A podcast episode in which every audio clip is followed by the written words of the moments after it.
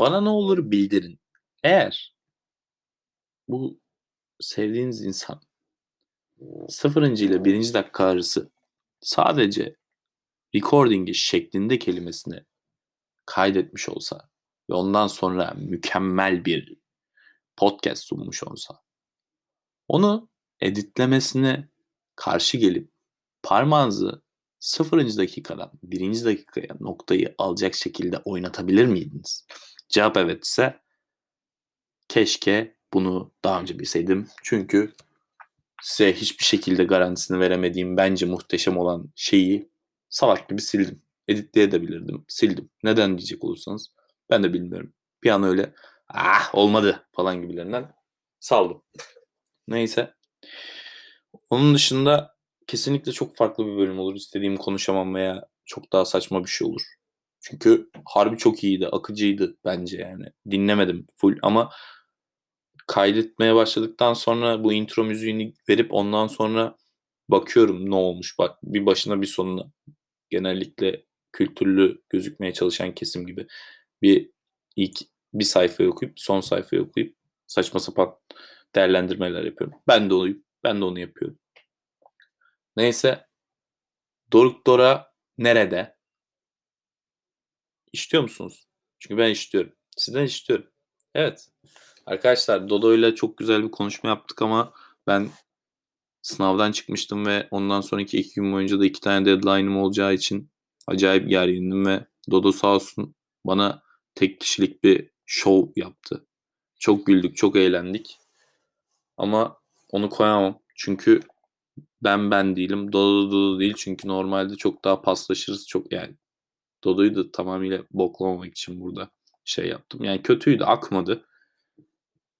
Hani mesela eminim ki onu paylaşsam daha iyi episodlardan yani çok daha iyi olduğu episodlar vardır. Ama tamamıyla o an hissettiğim şeye göre davranıyorum burada.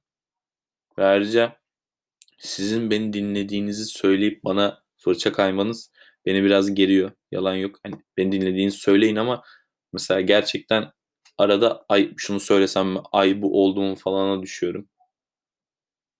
Yani ne ara düştün yayınladın mı diyecek olursanız bir o 10 dakika 12 dakikalık az önce şeklinde kelimesinde bir dakika söylediğim voice record'da hani hissettim bunu. Onun dışında günlük hayatımda da sağ olun arada tanımadığım insanlar bile yazıyor. Bir de beni daha önceden böyle yapan eden bir insan olarak sanıyorlarmış. Arkadaşlar hayır değilim. Ben de sizin gibi hani podcast seven bir insan. Bu kadar. Hiçbir eğitimim yok. Belki sizlerin vardır. Benim yok. Podcast eğitimi olsa da güzel olur bence. Kesin vardır şimdi. Şey falan çıkar bir tane. E bundan sonraki yayınımda sponsor alacağım. Podcast eğitimcileri. Beni bul.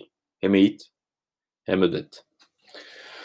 Çok konudan saptık arkadaşlar. Biliyorsunuz Spotify wrap-up'larımızı yayınladı. Bütün dünya bunu bekliyormuş gibi davranmak isteyenler davrandı. Ben de davrandım. Çünkü ben de böyle istiyorum. Ama hiç haz etmediğim bir kesim var o da bize ne abi sizin müziklerinizden diyor.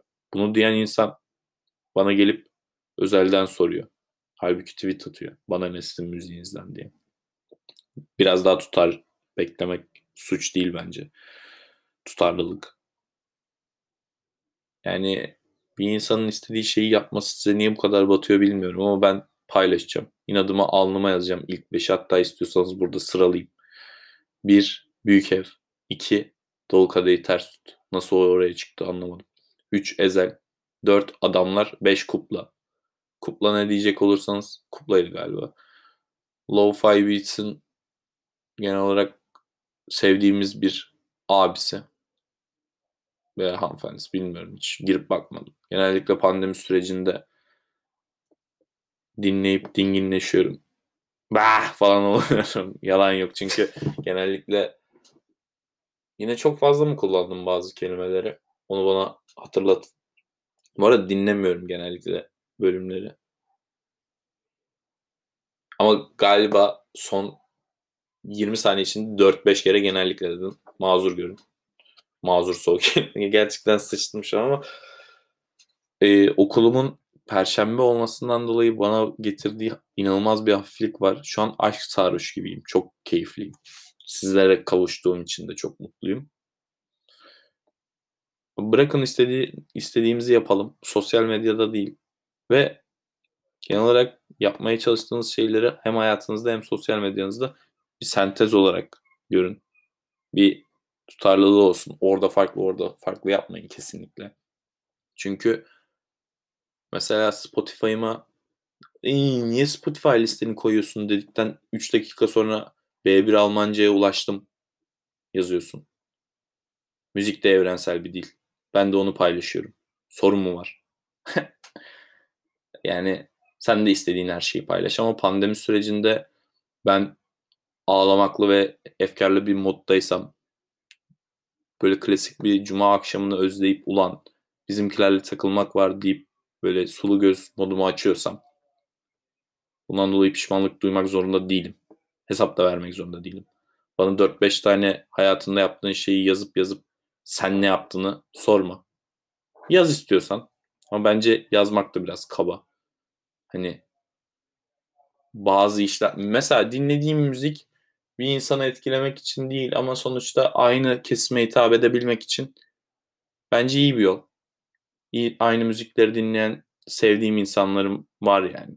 Hani sadece oradan bile muhabbet açılıp ondan sonra farklı şeyler işte farklı konular konuşabildiğim arkadaşlarım var. Sence bu, konuda ne düşünüyorsun diye. Benim için iyi bir referans noktası oluyor bence bu. Ama ben hiç ben bu pandemide B1 Almanca'ya ulaştım dedikten sonra aa ben de deyip bir konuşma duymadım. Yani niye Almanca bunu da bilmiyorum.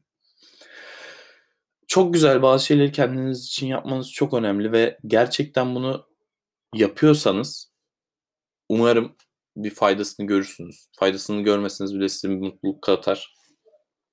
Bir tane arkadaşımız yazmış dışarıdan beni dinliyor. Sağ olsun. Çok garip böyle.